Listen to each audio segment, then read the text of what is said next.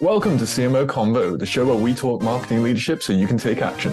One of the biggest questions for marketers is where their careers go once they hit CMO. Surely there's nowhere further. For Rob Balderstone, his experience as CMO at Locket led him to take on a new challenge, Chief Product Officer. Discover why this move makes sense for marketers and what advantages you can bring to the role in this episode. Hi, Rob. Welcome to CMO Convo. How are you doing today? Good. Thanks, Will. Thanks very much for having me on the show. Well, thank you for joining me because uh, we're examining something that I didn't even know was possible, really, and that's a CMO moving to a CPO role. It's something that I haven't encountered before. So, very, very interested to have this conversation with you today, Rob. Yeah, certainly willing to share my uh, my early experiences. I've been a CPO for nine months now, so still very much still bedding into the role. But uh, yeah, definitely uh, a lot to learn in that time.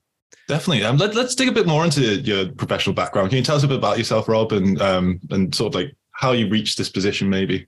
Sure. I mean, it's interesting. You, uh, I've spoken to quite a few sort of product uh, professionals, whether chief or, or otherwise, and typically not many people have a very clear route into that um, sort of career path. Typically, find it from another career path, whether that's like marketing or engineer or something.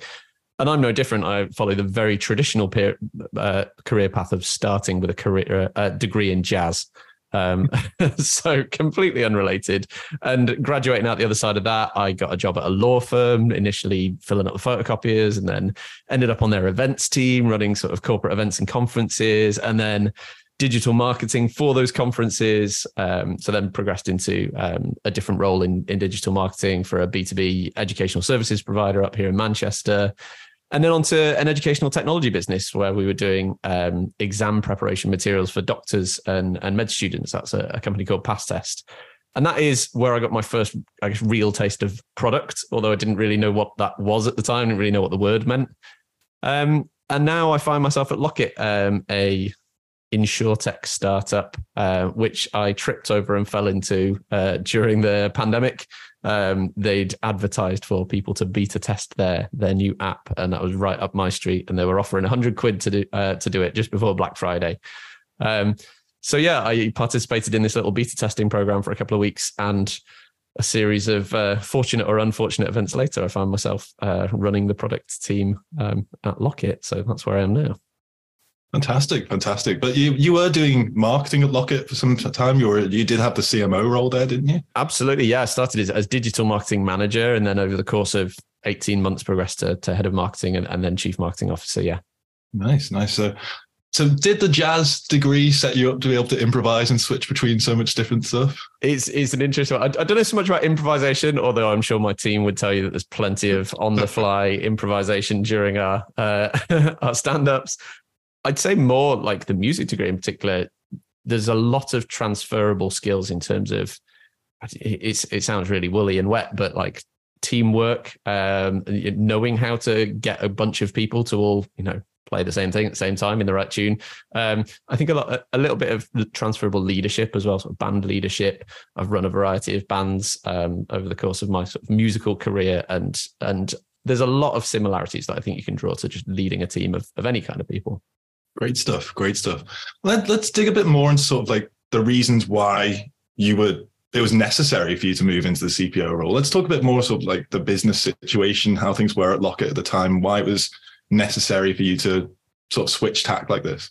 Absolutely, yeah. So, I mean, the the important context really is that we're a startup, um, and so despite being wh- whichever of those marketing titles I had, it was never a neatly defined marketing role where I just spent all day doing marketing and nothing else.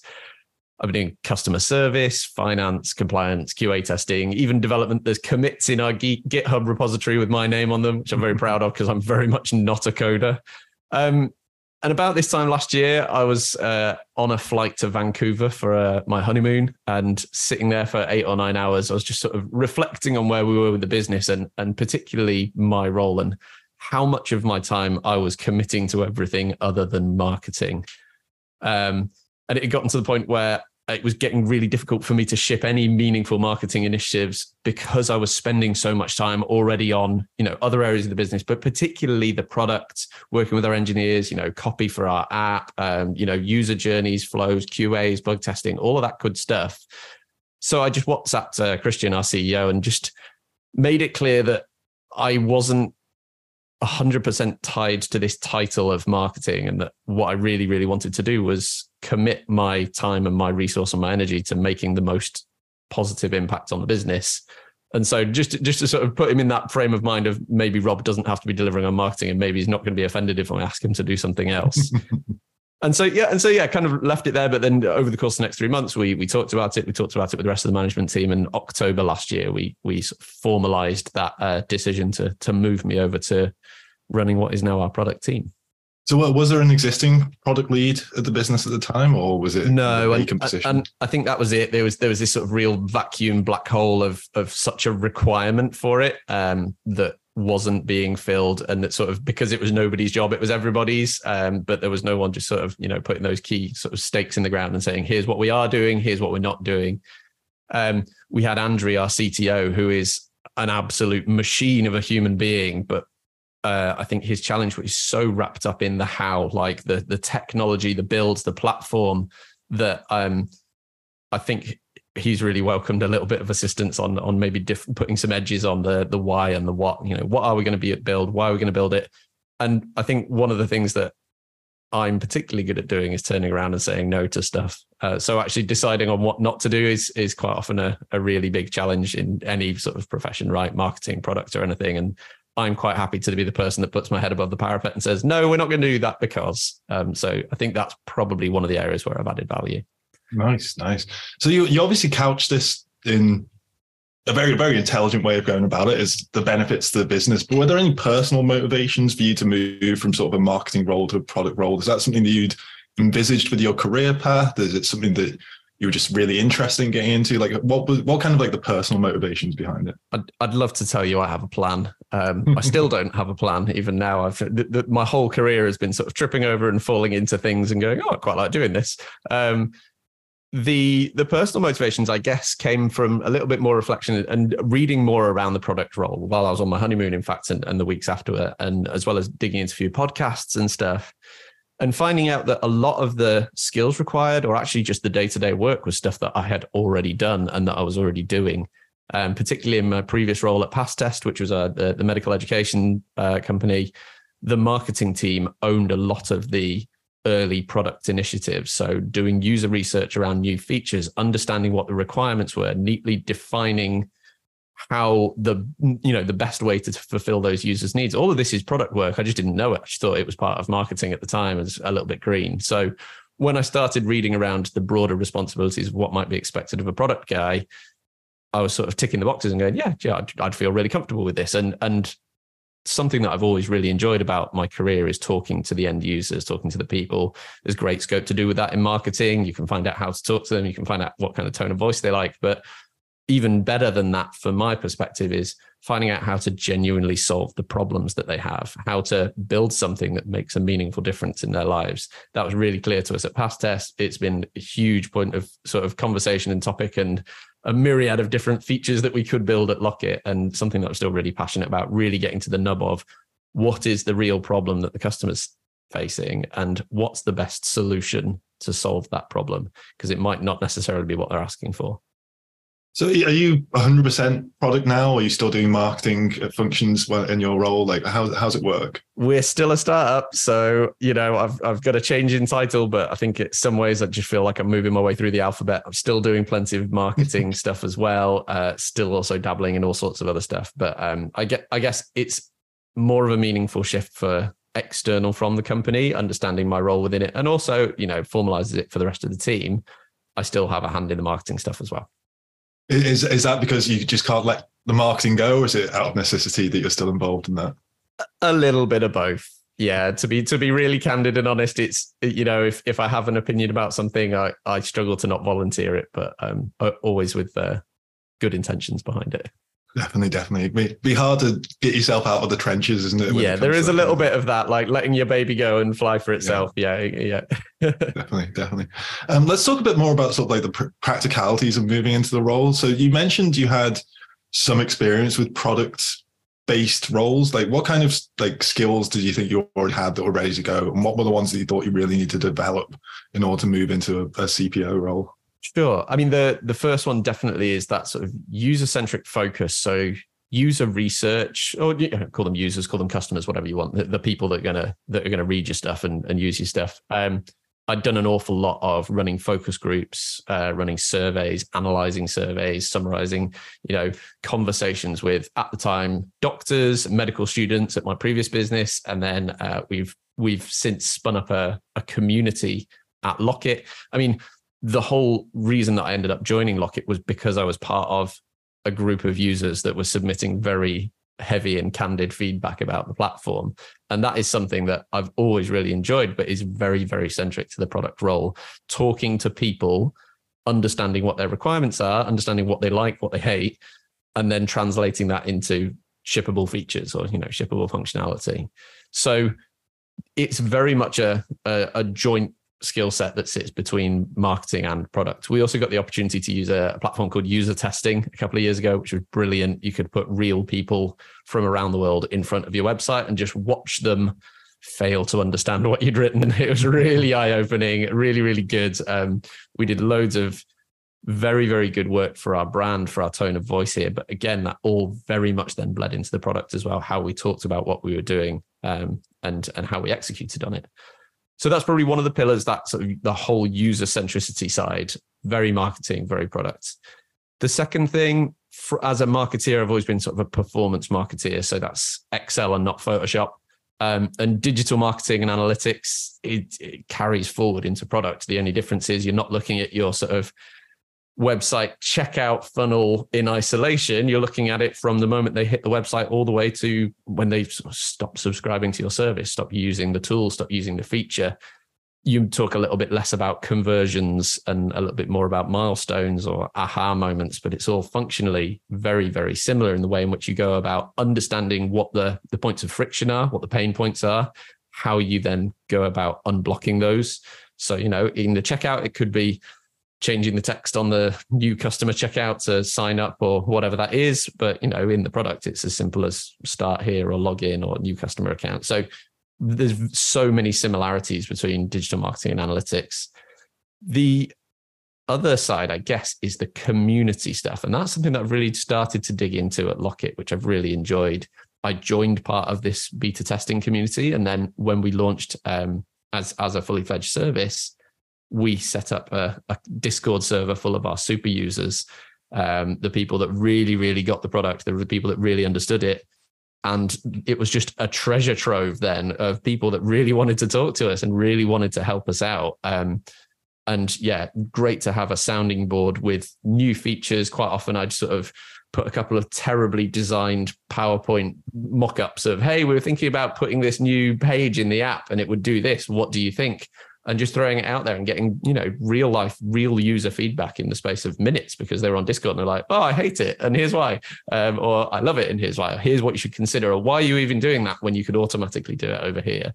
It's just like crowdsourcing product development and it's fantastic. Something that i'm really really passionate about and would love to continue doing um, throughout my career. Awesome awesome. Was was there any kind of trepidation about engaging with these kinds of super users? Like they are potentially more an expert about product development than yourself. And you being the CPO, they're going to expect you to be sort of the the person to go to with like these really, really technical things. Like, how did you approach that? I, I could understand hitting that. I think we neatly avoided it because we've always had a very, very clear mentality of we want to hear the bad stuff. Mm-hmm. Um, and I've always had that mentality across, you know, both personally and professionally in one to ones with managers. I'm like, look, tell me what's wrong. I'd rather know about it and fix it than not. Um, and that extends to community and and interaction on that side as well. The uh, the initial beta testing scheme that I joined with Locket, I submitted something like a 30 page document full of screenshots wow. of all the stuff that I'd found wrong with it. I was like, well, I hope you like it. And if you don't, never mind. But um, I I think that is the most valuable thing you can have is people telling you what's wrong. It's great to be in a room full of people telling you they love you, but it doesn't help you grow. And that's something that um, I've taken even from being a musician as well, like sitting down with your musical idols and and them telling you, "Hey, you did a great job of that." I've had that in the past, and then reflected on afterwards. God, I really wish you'd told me how to improve though, because I haven't I haven't grown, I haven't I haven't moved on from this. So it can be the same personally and professionally, but I've never really had a problem with being told what's wrong. I'd much rather be the person that knows what's wrong and is listening and responding than the person that's sitting there with cotton buds in both ears going, no, our product's great.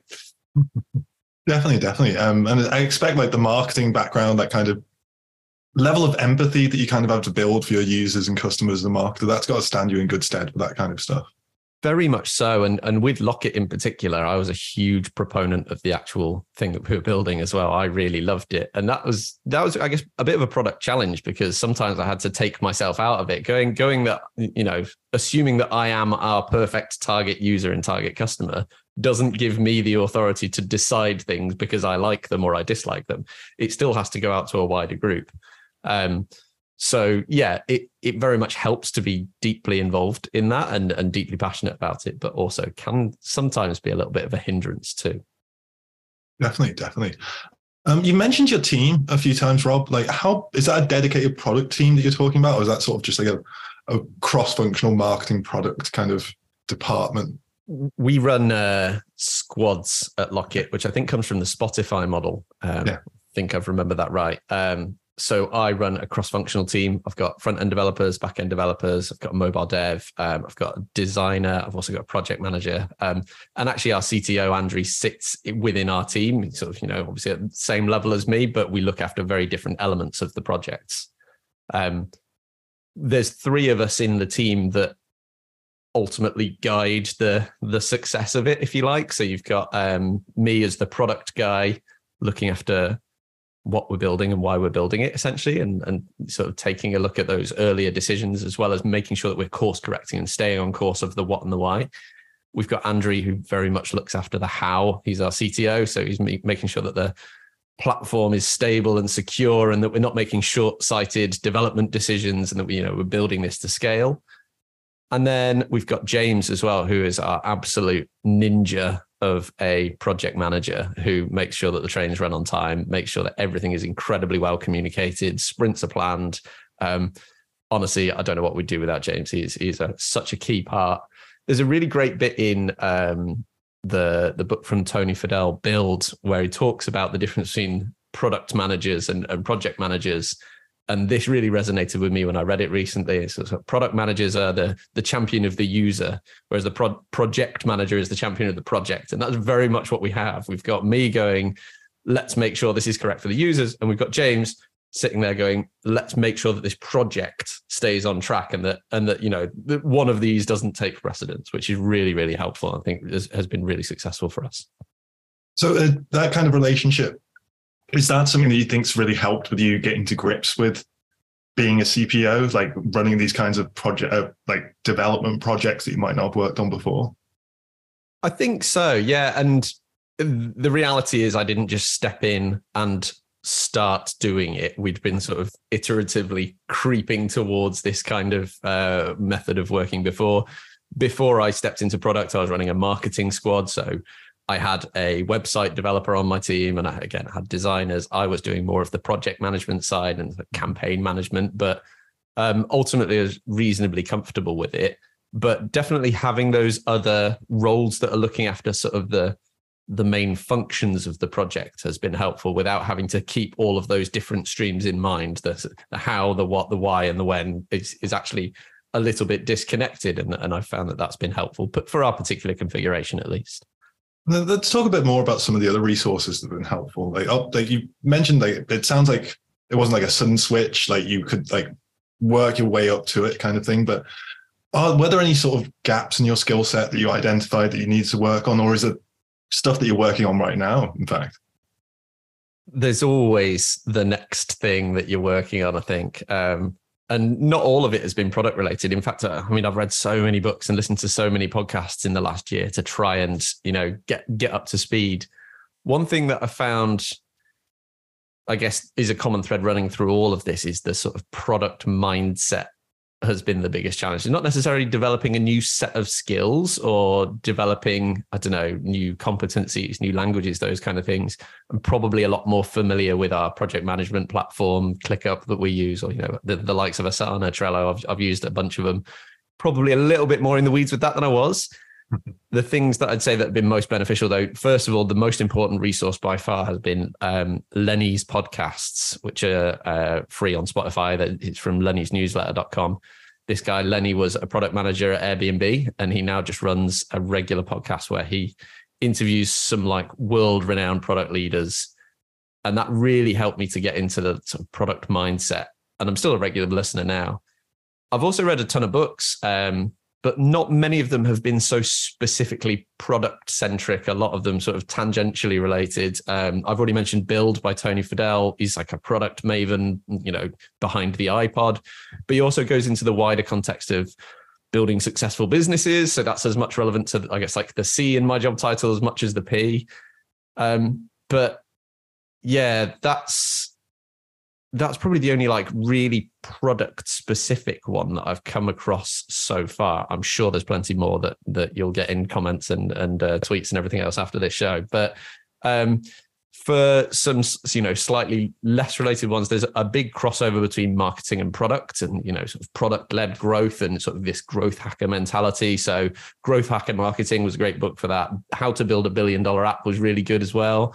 Um, we're all really interested in behavioral science and the sort of psychology of decision making at, at Locket as well. So, Influence by Robert Cialdini, Never Split the Difference by Chris Voss, all about how to like negotiate um, has been really, really interesting, both in terms of like internal team dynamics and you know having successful relationships with your with your um, with your staff, but also in terms of tone of voice and branding and you know what you write on your buttons and when users come to make decisions. That's all really interesting. Um, in terms of team management, and particular that sort of cross-functional team that we've been talking about, um, we're still in the process of bringing OKRs really to force in the business. We started that um, around the same time I took on the product role. Actually, um, I've just finished Measure What Matters, um, which is a fantastic book going into the successes of OKRs at huge, huge tech businesses around the world, Intel, Google, those kind of things and I probably need to mention crossing the chasm because we're working at a tech business. So, um, you know, tech startup that hasn't read that, um, people will be asking why there's the gap. So that's actually been really helpful for that sort of early adopter and also that like community mindset. You know, how are we going to drive narrow and deep into our, our core beachhead target audience and then grow from there. Awesome. Um, so, how do you see the role developing in the future? Like, do you think there'll be a point in the near future where you are just 100% product, or do you see yourself sort of straddling the sort of marketing product role for for a while at least? I would eventually see the the really really hardcore marketing stream taking a, more and more distance as we grow. Um, I'm still very much interested in product marketing, so shouting about the features, shouting about the functionality, talking about how we're working, how we're solving problems is still very much something that I'll be interested in for a long time yet. Um, where we start talking about, you know, PR campaigns and, you know, the types of TV ads that aren't, that, that, I guess, maybe more lifestyle or, you know, it used to evoke a feeling rather than specifically explain the product. I imagine that is the the first area that I'll start to see disappear off to to uh, to the distance ultimately i still really you know i come from that sort of product marketing background so i would imagine that i'll still have a hand in there for for a, a while to come yet.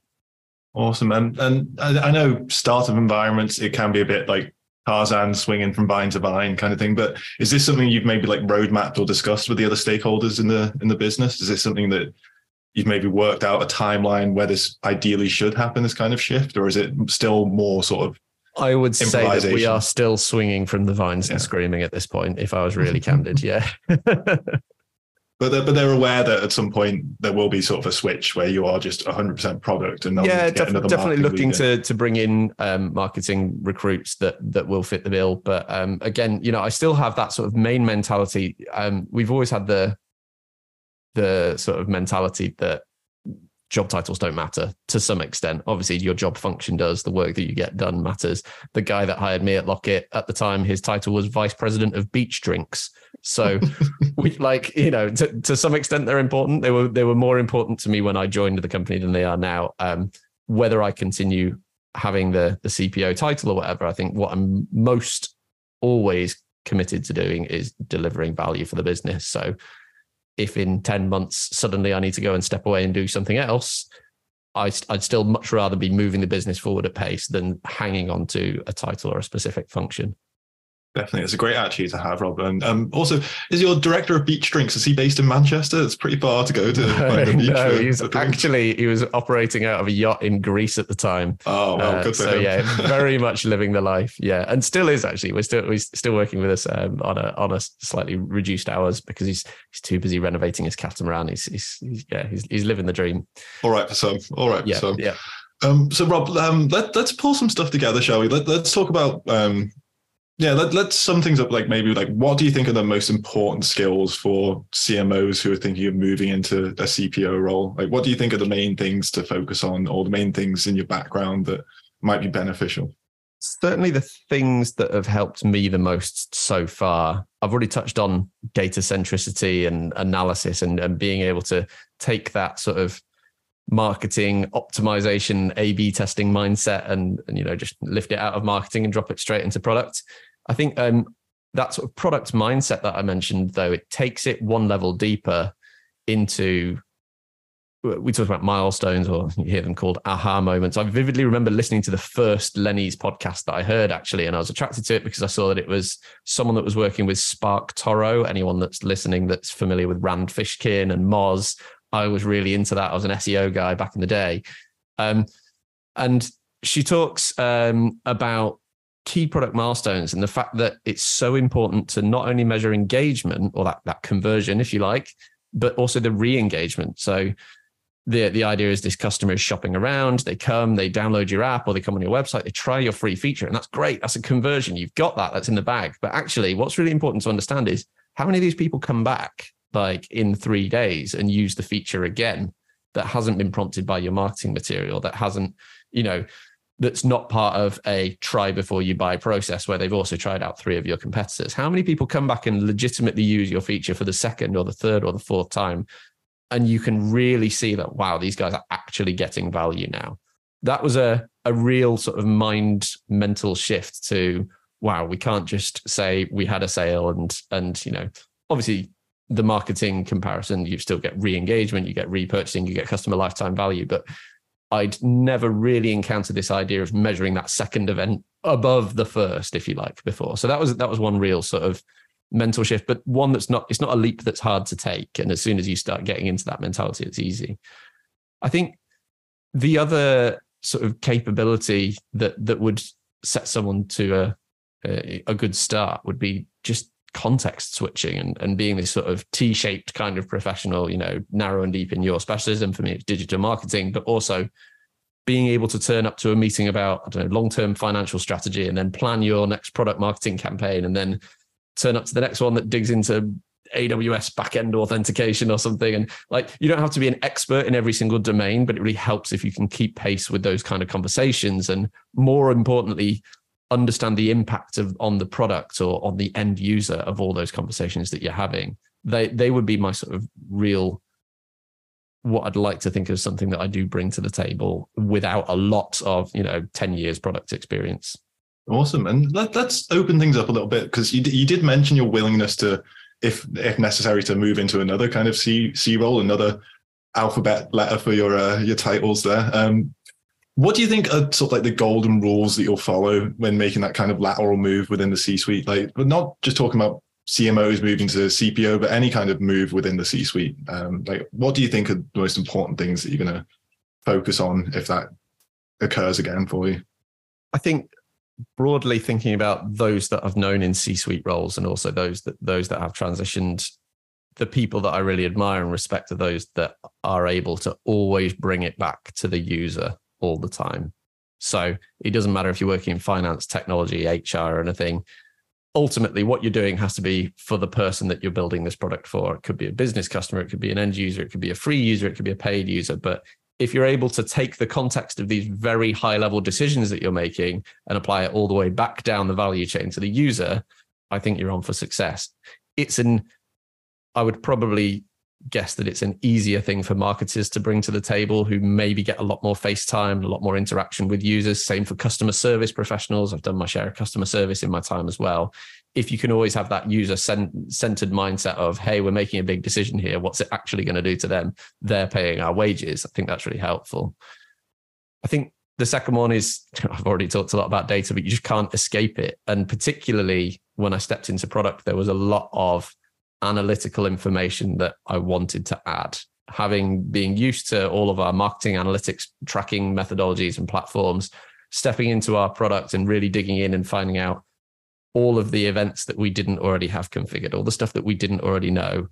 You know, if you're if you're not using data, you're sort of flying the plane without instruments through a cloud. You've got to understand at the very granular level which elements uh, are making the difference and which aren't. And you know, the only way that you can do that is is with a a really fine grained attitude to tracking analytics and and deployment of those alongside conversations and you know all of that qualitative time that you spend with the users as well and i think i guess more broadly to sum up wherever you've come from it has value so if you're stepping in from a marketing role to a product or product to marketing or technology to finance or whatever I think that that broader business experience is only going to help you. I certainly feel like my marketing experiences have helped me in product, but not just those. My customer service experiences, my band leading experiences to take us back to the start of the call.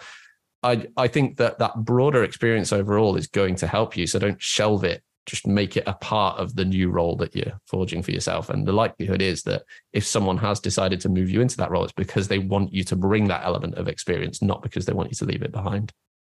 I think that's a great note to end it on there, Rob. Like that's a great message. Like not just in terms of moving laterally, but in terms of like career progression as a whole. Like you never know what's going to be useful in the long run. Um, so thank you very much for this conversation today, Rob. I've really enjoyed it. Well, thanks very much for having me. Really appreciate having me on. Well, no, I appreciate you sharing your insights. Like uh, as I said at the top of the call, I, I wasn't super familiar with sort of CMOs moving over to product roles as a frequent occurrence, but it sounds like it makes absolute perfect sense. Like for me, when I've thought about lateral moves, it's always been sort of that another name for marketing kind of C-suite role that's moving to like chief growth officer or chief brand officer. But this yeah. sounds like it is like a really good fit, whether you're looking to move out of the CMO role, or even just to like get experience with that product stuff to take back into a marketing lead role, I think would be really beneficial. I'd, I'd, definitely recommend if you're if you're a marketer that hasn't heard of this word product, because I certainly was one of those, that it's worth doing a little bit of reading around. Chances are you're already doing a lot of it. Um, and I'm really, really happy to talk to anyone that's that's thinking about it as well. If you find me on LinkedIn, there's not many Rob Balderstones around, so you you, you find me quite easily. Um, I really, really love the product community, the the Lenny's community, and a few other sort of Slack channels and uh, you know WhatsApp communities that I'm a part of. Everyone's very, very supportive because I think most people come from this background of well, I wasn't trained in this, I don't have a degree in this, I've started doing it, and so it's a great community to be part of, and very much happy to to point people in in that direction as well. Awesome. Thank you very much for that, Rob. And thank you for those uh, resources you talked about earlier with the books and the podcast as well. Like what you heard in this CMO Convo? Make sure you hit that subscribe button and leave a rating so the whole world knows how great it was.